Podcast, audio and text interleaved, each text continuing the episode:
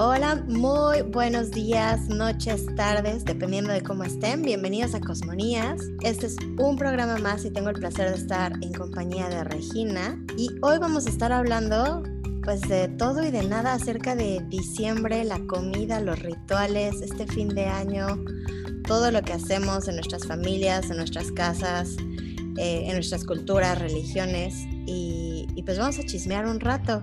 Le doy la bienvenida a Regina, como siempre. Me encanta, me encanta verte. Hola Sara, hola a todos. Este, aquí estamos. Perfecto, para hablar del pavo y otras pavadas. Oye, a ver, empezamos con esto del pavo. Mira, yo googleé. O sea, cuando dijimos que vamos a hablar de fin de año, saqué mi Google y dije, a ver, si el pavo, pues si el guajolote es de México, de Norteamérica o, de las Américas, no sé, y corrígenme si me equivoco, eh, ¿cómo acabó siendo la comida, el plato central de, pues de los blancos, ¿no? De, del Merry Christmas. ¿Cómo acabó un guajolote a la mitad de una mesa de Navidad? Eh, que pues es una, es una cosa que heredamos de, la conquista, ¿no? Y, y, más que de la conquista la heredamos, este, o sea, ya después, cuando con nuestros vecinos del norte. Y pues me puse a googlear y es una historia bien divertida que tiene tres vertientes. Pues mira, yo la verdad es que no tengo idea. O sea, todo es como deducción a partir de a partir de lo poquito que sabes de aquí con lo poquito que sabes de allá, ¿no? Yo creo que, por ejemplo, el pavo, aparte de que, de, bueno, que es originario de, de, de este lado, todas esas culturas eh, por ejemplo, los anglosajones y, que, que, venían a, de este lado, eh, los, los españoles, todo ese, ese conglomerado europeo que vino a, las Américas, tuvieron muchas épocas de, escasez, ¿sabes? Entonces, bueno, yo lo estoy, yo estoy ahí haciendo, como dije, una, deducción. Entonces, tenían, tenían mucha dependencia alimenticia en, en, en lo, lo, que era granos, este, papa. Entonces, su dieta, su dieta animal era muy, muy pobre. Claro, y difícil, porque además, o sea, matas a la vaca, pero pues ya no tienes leche, ¿no? O matas a tus gallinas y pues ya no hay quien te ponga huevos. Entonces, era comprometedor. Y por ahí estuve leyendo que hay, eh, hay tres historias, pero solo voy a enfocarme en dos. Eh, una, dicen que después de que los españoles se llevan el guajolote a Europa, unos siete años después acaba en la mesa de Enrique VIII, justo por lo que decías, que tiene demasiada dependencia de, pues, de cierto tipo de animales y cierto tipo de alimentos que, es, pues, es difícil, ¿no? A pesar de que el rey, pues es difícil de repente echarte a las vacas y ya no hay ya no hay más, ¿no? Ya no hay vuelta atrás. O echarte a las gallinas y ya no hay huevos. Y entonces acaba en la mesa de Enrique VIII. A Enrique VIII le parece fenomenal. Antes de eso, pues había patos, faisanes, lo que ustedes digan, ¿no? Y decide hacerlo una moda real. Y de ahí, pues se adopta en las demás familias adineradas. Y de ahí, pues ya, ya saben, lo heredamos. Y la otra se lo atribuye a Charles Dickens con eh, pues esta famosísima historia de un cuento de Navidad, que es una de las primeras historias que describe un pavo en una mesa de, de Navidad. Entonces eh, e, es curioso pensar cómo Enrique VIII y Charles Dickens acaban haciendo del guajolote, mexicanísimo guajolote, un festival blanco. Y aparte la preparación, ¿no? Que es completamente diferente. O sea, nosotros hacemos mole de guajolote, ¿no? Y el mole, bueno, ya culturalmente también es toda una trayectoria, o sea, todo un, todo un tostar, moler, ingredientes, es como un curry mexicano, ¿no? Así con todas las especias y ellos, bueno, este, ponlo en el horno, ¿no? O sea, cócelo y, y como le pato, como faisán. Exacto, es como o sea, le, le, quitan la tradición y lo vuelven suyo, ¿no? Y es curioso porque hasta que no hasta que tú y yo estábamos discutiendo este tema, me puse a pensar así de, a ver, espérate, el pavo es un guajolote, o sea, y sí, el guajolote es de, pues de México, ¿no? Y pues sí, el mole con guajolote, pero ahora, si tú dices, este, pavo, todo mundo pensamos en el pavo de Navidad, no sé si, si la mayoría de las personas, la primera imagen que tendrían sería un pedazo de guajolote con mole. Yo creo que todos nos, enseguida nos transportamos a Navidad, pavo doradito en la mesa con relleno, ensaladitas, eh, que es completamente, pues no nuestro. O día de acción de gracias, y sí, o sea, y, ya no ves, por ejemplo, un caldo de pavo, ¿no? O un, un, pavo con mole, o sea, ya no, ningún, ningún pavo enchilado, o sea, y ya hasta, hasta las recetas, por ejemplo, que se usan ya en las familias mexicanas, ya son también igual adaptaciones, ¿no? Así. Inyectémoslo con vino y con. Sí, sí, es, es como otra cosa. Ya que Efectivamente. Y sí, me parece súper curioso y es algo de las de las tradiciones, estos rituales de fin de año que nunca había pensado. Algún otro que se me ocurre, pero ya no se relaciona tanto con comida regina y no sé si esto pasaba en tu familia. Todas estas cosas que haces a fin de año para la buena suerte, para empezar el siguiente año, pues ya sabes, ¿no? Con trabajo, con amor, con dinero, este, qué sé yo, los calzones, la maleta. ¿Tú haces algo en tu familia? Pues lo hacíamos cuando éramos más pequeños, ¿no? Este, mi familia es grande, entonces somos muchísimos primos y, y, pues no sé a quién se le ocurrió, pero de repente era, ay, es que te tienes que traer esto, oye, pero cuando vengas tráete esto y, así, entonces cada quien traía algo, ¿no? Y, y sí, llevaban maletas o llevaban dinero o llevaban monedas o llevaban este, que la ramita de no sé qué y ponte el calzón rojo que para el amor, porque un calzón, bueno, porque por ahí entra el amor o no sé, este, no, no tengo como como conexión ahí, pero, pero era muy chistoso. Pero sí, o sea, se hacían, se hacían estos rituales, creo que duró como dos años y pues ya se, se, no sé, hubo personas como yo. No funcionaron, no, nadie conoció el amor, entonces ya se dieron por vencidos. Exacto. Eh, sí, en mi casa también se salían a correr con una maleta alrededor de la cuadra, pues obvio, para, para el viaje, los calzones no podían faltar, las 12 uvas, ¿no? Que también nunca faltaba alguien que se estuviera ahogando ahí en las campanadas también como que tenías que estrenar ropa nueva, ¿no? Empezar el año con, con tus mejores garritas, por lo menos, bañado, eh, la casa limpia y levantada, ¿no? Sino lo que, lo que decían era que como pasaras el primer día del año, pasarías el resto del año. Era una sentencia, ¿no? Entonces más te valía estar contento con calzones rojos o amarillos y limpios, este, con tu mejor ropa, tu mejor cara, tu mejor comida y pues ya sabías, ¿no? Si alguien se caía, tenía un accidente, este, ya, era sentencia de tu año, empezó como, como perro, ¿no? No sé si alguien tal vez no se puso los calzones bien en el 2020 y por eso tuvimos la pandemia del corona. Entonces, ojalá este año sí se los pongan bien. a mí, a mí, a mí me daba un montón de risa, pero cuando estás chavito, así, así digo, abajo de los 10, entre 5 y 10, y, que, y que tienes esa como esa maldad inocente. A mí me encantaba este, ir, a, ir a las copas, que mis tías se tardaban años en contar uva por uva. Y así le quitaba una a una, les ponía dos a dos, a otras y así. Gracias, estaban incompletos, nada más pudieron tener 10, ¿no? Este, era muy divertido. Este. Es curioso todo esto de los, de los rituales. Eh, aquí justo estaba leyendo una opinión con origen antropológico que dice que pues los rituales de fin de año son tan viejos como podamos imaginarnos, ¿no? Tal vez antes eh, pues no caían en el calendario gregoriano, pero simplemente son los, pues estos rituales del fin de la cosecha, del, del invierno, ¿no? De cuando se cierran ciclos. Y dice que es tan importante para el ser humano eh, tener este sentido del tiempo, del inicio, del fin. Eh, y básicamente estos rituales construyen de cierta manera eh, comunidades, construyen historia, ¿no? La historia de las comunidades.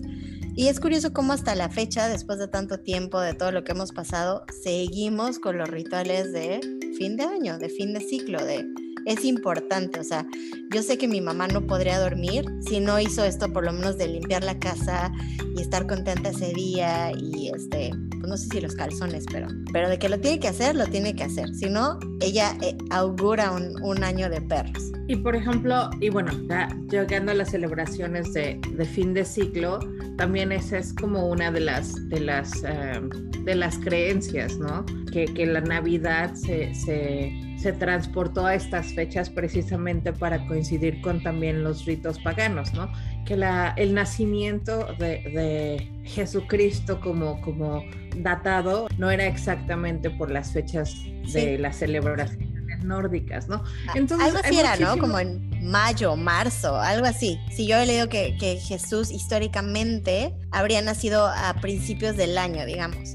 Y sí, la, transportan todas estas fechas como a estas, pues sí, ciclos paganos que les llaman, ¿no? De el cierre de las cosechas, este... Era como para hacer un, como jugar a la par, ¿no? Con las celebraciones que ya tenían centenares de años que se estaban trabajando y construyendo en, en ciertas sociedades, ¿no? Entonces, esas culturas que ya tenían como ese, ese ritual, por ejemplo, el, que te decía como el Yule, ¿no?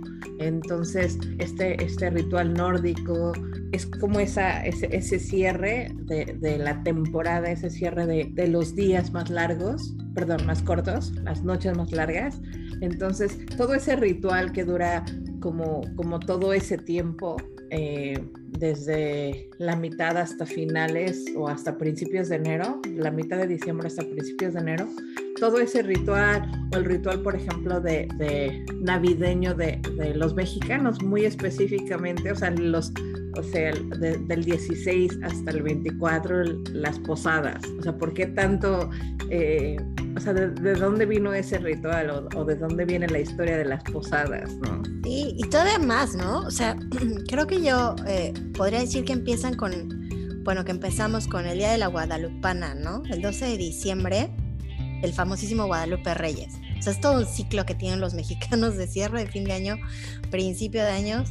Eh, sí, el adviento, las posadas. Bueno, y a mí me van a disculpar, ¿eh? ya se me olvidó. Y yo tengo que aquí confirmarles que me convertí a la religión eh, del Islam, entonces ya no me acuerdo muchas de las cosas que hacíamos, pero si es el Adviento, si es este calendario, sí, ¿verdad? Exacto, el, el, calendario de Adviento es así, eh, pues todos los días de diciembre hasta llegar a Navidad, ¿no? Y luego las posadas que empiezan el 16 y terminan el 24, ¿por qué?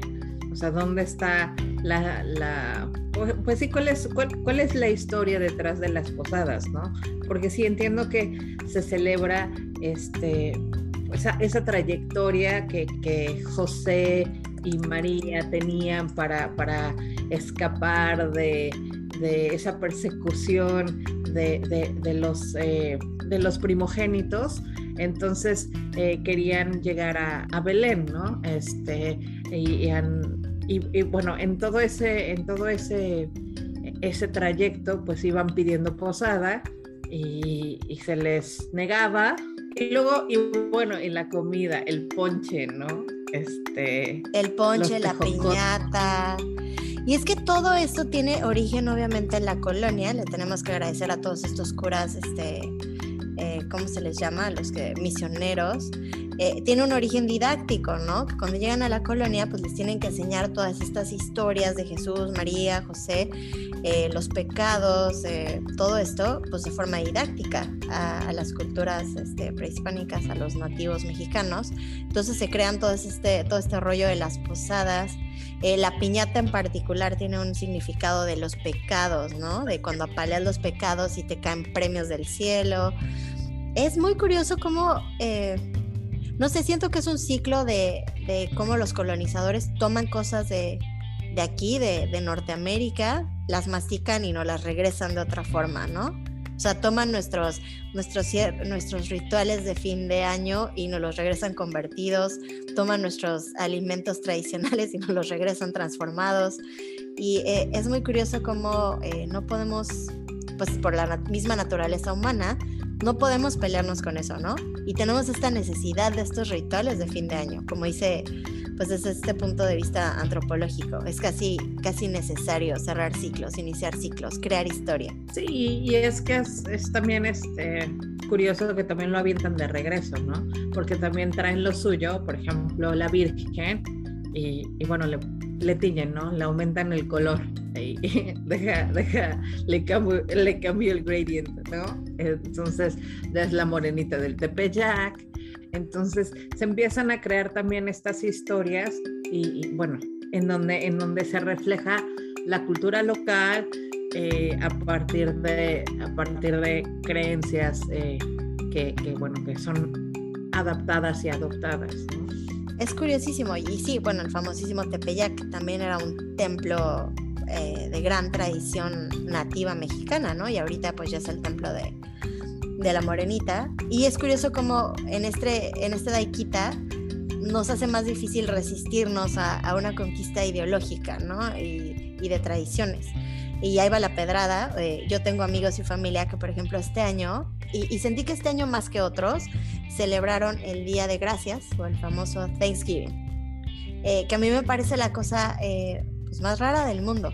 Y lo entiendo porque pues sí, o sea, es bien rico comer, bueno, vengo como de un círculo que les encanta el fútbol americano y tradicionalmente hay un juego especial en ese día y lo celebran y, sé que es por, por, reunirse, ¿no? Por, simplemente por el hecho de tener el pretexto de cocinar un pavo y ver el partido de americano. Pero el origen en sí de lo que es Thanksgiving, de lo que es un día de acción de gracias eh, y de lo que significa, ¿no? Para los habitantes nativos de, Estados Unidos, de lo que hoy es el territorio de Estados Unidos, y el hecho de cómo ha sido adoptado alrededor del mundo con el famoso Black Friday, Viernes Negro, todas estas ofertas, me parece una, una verdadera locura y, creo que no hay mejor marketing que, que el de los gringos. Sí, no, no, no, no solo marketing, pero, pero también es como una completa manipulación de, una narrativa, ¿no? O sea, sí venden sus productos, sí acaban poniendo las ofertas y mandando a todos a, volverse locos y, codiciar ese objeto o codiciar ese descuento y, volverse parte de esa cultura de, de consumo, pero pero fuera de eso también yo creo que, que, atraviesan también el pensamiento, ¿no? Y, y, la manera en la que las personas empiezan a procesar las cosas o empiezan a desconectarse de lo importante o empiezan a de repente a adaptar un pensamiento que se les está imponiendo poquito a poco, ¿no? Entonces, ya, ya por ejemplo, ya el agradecimiento ya es lo de menos, ya el ritual no es nada que agradecer, este, ya es más, vamos a comer, vamos a reunirnos, vamos a consumir esto, esto, esto y esto. Y, y, bueno, y se practica en diferentes lugares y se practica de diferentes maneras, ¿no? Y, y tienen tienen sus adaptaciones. Por ejemplo, a mí me, a mí me llamó muchísimo la atención cómo celebran Navidad en Japón. Ya me fui, ya me fui a la Navidad, pero es, es que no me acuerdo cómo celebran el, el, Thanksgiving en, en, otras partes de Europa, pero también es muy diferente. Pero, por ejemplo, la Navidad en Japón es este, es, es, es con el Kentucky, sí, con el Kentucky Fried Chicken. No, y aparte las chicas, ¿no? Y es cuando tienes que confesar el amor, entonces tienes que regalar el pastelito, o regalar la galletita o algo de chocolate, el amor de tu vida, pero tiene que ser de la mujer al hombre. Entonces, solamente le llaman Navidad, pero es una celebración completamente local y completamente diferente, pero tienen los mismos contenidos de comercialización, tienen los mismos contenidos de consumo y tienen las mismas consecuencias sociales, ¿no? Entonces, este, pues sí es muy divertido, o sea, muy divertido. Sí, es completamente otra cosa y, es famosísimo, ¿no? Esto de celebré Navidad como japonés en el Kentucky Fried Chicken. Em, por ejemplo, aquí en, Emiratos, ya ahora es mucho más abierto, creo que hace 10 años que llegué todavía mm, no era tan bien visto que de repente hubiera palabras como Christmas, ¿no? O, pues sí, que viene directamente de Cristo, ¿no? Entonces le llamaban Winter Festival o lo hacían como más digerible para todas las culturas, no solamente para la musulmana, aquí hay eh, todas las religiones que se puedan imaginar. Entonces, en lugar de hacerlo como algo meramente cristiano, porque además todo el mundo tiene vacaciones en esa época, y además hay muchas otras religiones que también celebran eh, en los mismos días, eh, por ejemplo, los judíos, eh, a veces, este, no sé si caiga por ahí eh, otras fechas importantes, los musulmanes sí, a veces les pasa el ramadán por ahí también, entonces le llaman Winter Festival y ahí ya no insultan a nadie, ¿no? Y igual van a ver sus pinos, va a haber regalos, por ahí habría un Santa Claus este, y lo vuelven como algo más este, neutral. Todo el mundo se suma y ahí todo el mundo corre a las ofertas de Navidad, que bueno, acá son las ofertas del Winter Festival. Eh, también vienen los Reyes Magos, que es muy curioso. Los españoles eh, festejan así en grande lo de los Reyes Magos, entonces hacen un desfile y todo, pero todo bajo esta eh, bandera de el invierno, el cierre de año y bueno, obviamente ustedes han visto la mega fiesta que se echan acá de, de, Año Nuevo, que por supuesto no son festividades eh, islámicas, ¿no? Nosotros tenemos otro Año Nuevo, está en otra, en otra parte, ¿no? Pero, eh, como dices, nadie se puede resistir ante esa mercadotecnia, ante esa conquista ideológica. Eh, no hay humano que se pueda resistir. Y a lo mejor esa es la pregunta, ¿por qué? ¿Será que en serio es como un ciclo importante? Y, históricamente, y, lo digo como humanos, no como culturas, ¿será que es en serio importante este ciclo, cerrarlo y empezarlo? Y por eso a todos nos gusta, nos llama la atención, o somos víctimas de, del capitalismo. Yo, bueno, eh, de regreso a, los rituales como más, eh, con más historia, ¿no? Por ejemplo, el, el, Yule, que es como ese ritual que se celebra a partir de la, del solsticio de invierno, es la, la noche más larga. Entonces, como ya fue la noche más larga, entonces todo lo que empieza empieza a partir. O sea, entonces no es como un cierre, es más bien como el comienzo, ¿no? Como el comienzo, porque es cuando ya la luz empieza a, eh, tomar posesión de, del día, ¿no? O sea, ya empieza a oscurecer de regreso menos, ¿no? Este, ya, ya se llegó al, al, clímax de, de, la oscuridad. Entonces, es ese ese ritual, pues ya, por ejemplo, tiene muchísimos años, ¿no? Muchísimos, eh, muchísimas culturas anteriores eh, y, hay culturas como las, como las prehispánicas que también tenían sus celebraciones de cierres de ciclo, ¿no?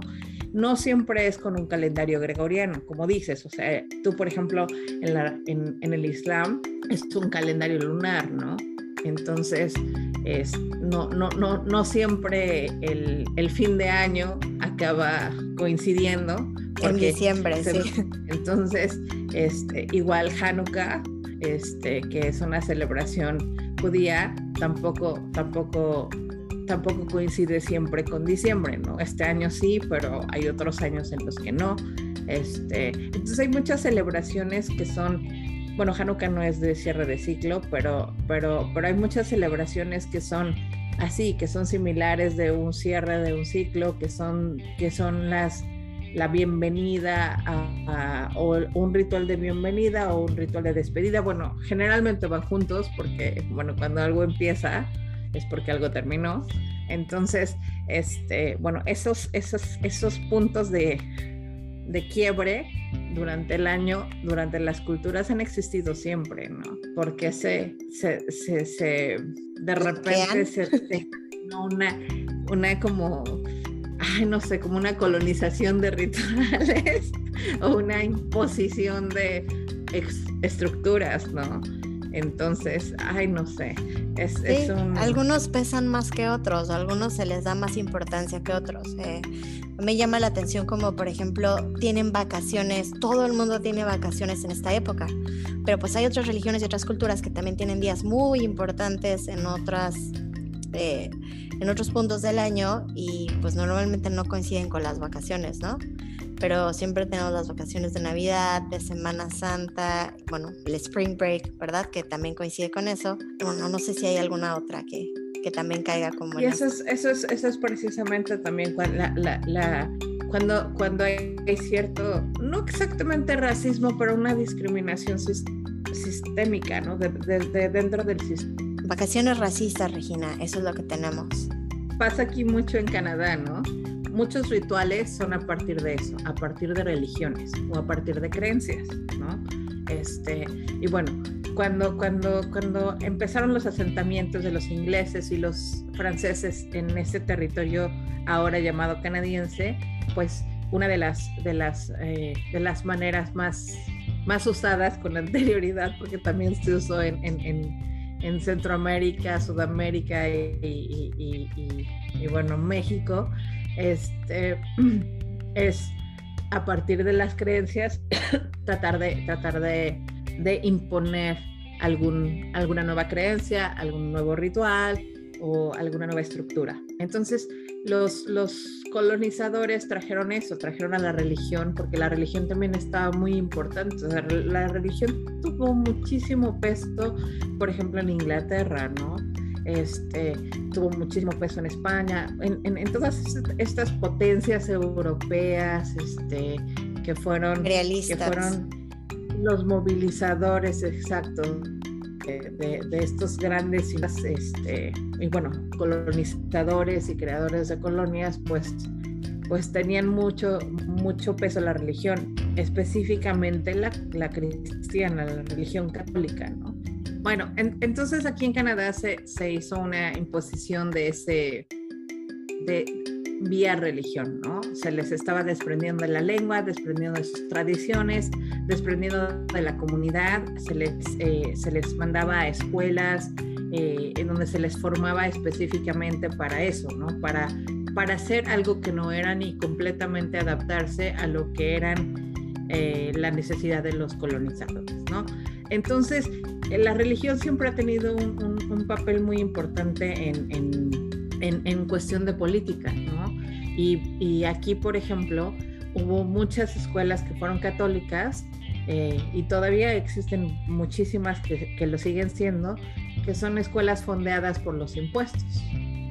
Pero tenemos, eh, bueno, Canadá se conoce y, y es cierto como, como como algo bastante multicultural, porque tenemos migrantes de, de, todos los continentes, tenemos todo tipo de religiones, entonces, y ninguno, ninguna, ninguna religión tiene los privilegios que tiene el catolicismo, ¿no? Este, no pueden imponer una religión en, en, en, las escuelas, o sea, no hay escuelas que, que tengan este, su hora de, eh, no sé, de hinduismo, o sea, no tienen su hora de meditación, este, pero sí todavía se reza el Padre Nuestro en las católicas, ¿no? Entonces, eh, es, es, es, una, es, es, una, bueno, es un privilegio que, que, tiene la religión católica todavía aquí, este, que muchos se han peleado, ¿no? Muchos se han peleado por, por, por esa religión que, que, que, se, que se extraiga completamente del sistema educativo. Eh, y por ejemplo, ya hay otras religiones como el Islam. El Islam tiene sus escuelas, pero ellos las fondean, ¿no? Las fondea la misma comunidad y tienen que cumplir con cierto, ciertos criterios y con ciertas estructuras en el sistema educativo, pero, pero tienen la libertad de, de, de, manifestar su religión en, sus, en sus currículums también. Entonces yo creo que, por ejemplo, eso es una imposición de parte de los padres es una imposición de parte de la sociedad, pero bueno, eso ya es otro tema en, en cuestión de lo educativo.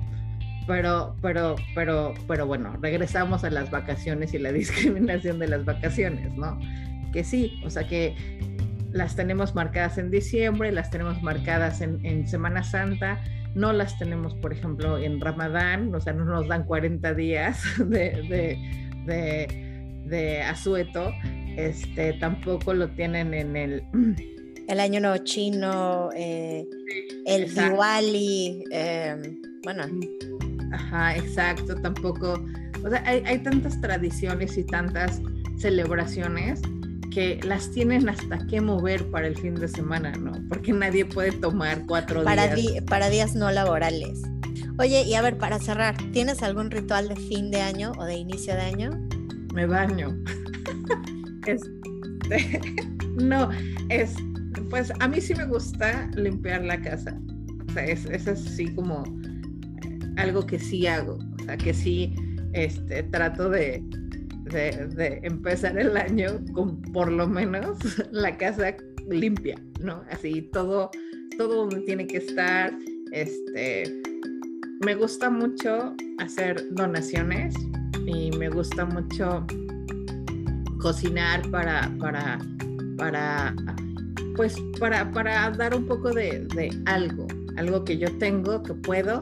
Entonces, este, pues a veces vamos a, shelters, hacia refugios de, personas este, sin hogar o, de personas adultas y así, y, bueno, ahí comen algo de, de mi, de mi, de mi, de mi, de, mi De la cocina, sí, la cocina Michelin de, de Regina. Cuatro estrellas, todavía no llego a las cinco. Imagínate. Este, y también otro ritual, este, pues es leer. Me gusta mucho empezar como un nuevo libro, este, y, y sí, leerlo así como en familia para, para que todos lo, porque bueno, también eso, o sea, tenemos como, como ese ritual de leer juntos, alguien agarra el libro, lo lee en voz alta para todos, entonces ahí es más bien el ritual es empezar el libro, ¿no? Empezar el nuevo libro y hacemos intercambio navideño de abajo de 20 dólares y a ver cómo, cómo nos va este, con, con eso. Este, ayer de hecho fuimos a, a comprar nuestros regalos y yo, bueno, este, digo, no cuesta 20, pero, pero, pero, entonces, este, pues sí. Está eh, chido, está lindo. Acá a mi lado, este, pues obviamente aquí Año Nuevo es este un desmadre, eh, perdonando la palabra, pero se pone de rompe y rasga, diría mi padre. Entonces tratamos de evitar como las multitudes. Eh, Navidad es una celebración muy importante, obviamente, y se respeta. Eh, eh, a pesar de que existan otras religiones, obviamente no la festejamos y es muy curioso para mí que es otro día como cualquier otro y la gente trabaja. Mi ritual así familiar es que tenemos que hacer algo divertido. O sea, siempre pasamos la noche de, pues, de Año Nuevo, la de, dirían el Año Viejo, ¿no? La noche de Año Viejo, Año Nuevo eh, nos vamos de campamento o hacemos algo divertido, una cena así en la casa. Aunque les tengo que decir que los últimos tres años hemos pasado esa noche de Año Nuevo en el hospital. Por una u otra cosa, en emergencias. Entonces espero que este año ya rompamos ese ritual de acabar en urgencias en Año Nuevo y ya podamos regresar a, los campamentos o, a las diversiones que tenemos.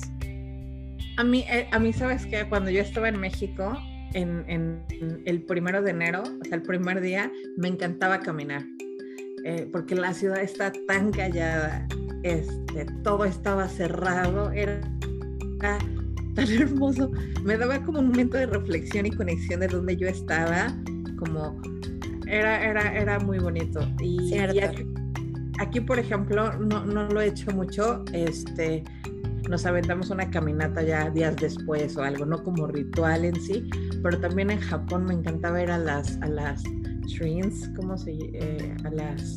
Los templos. Los templos, ajá.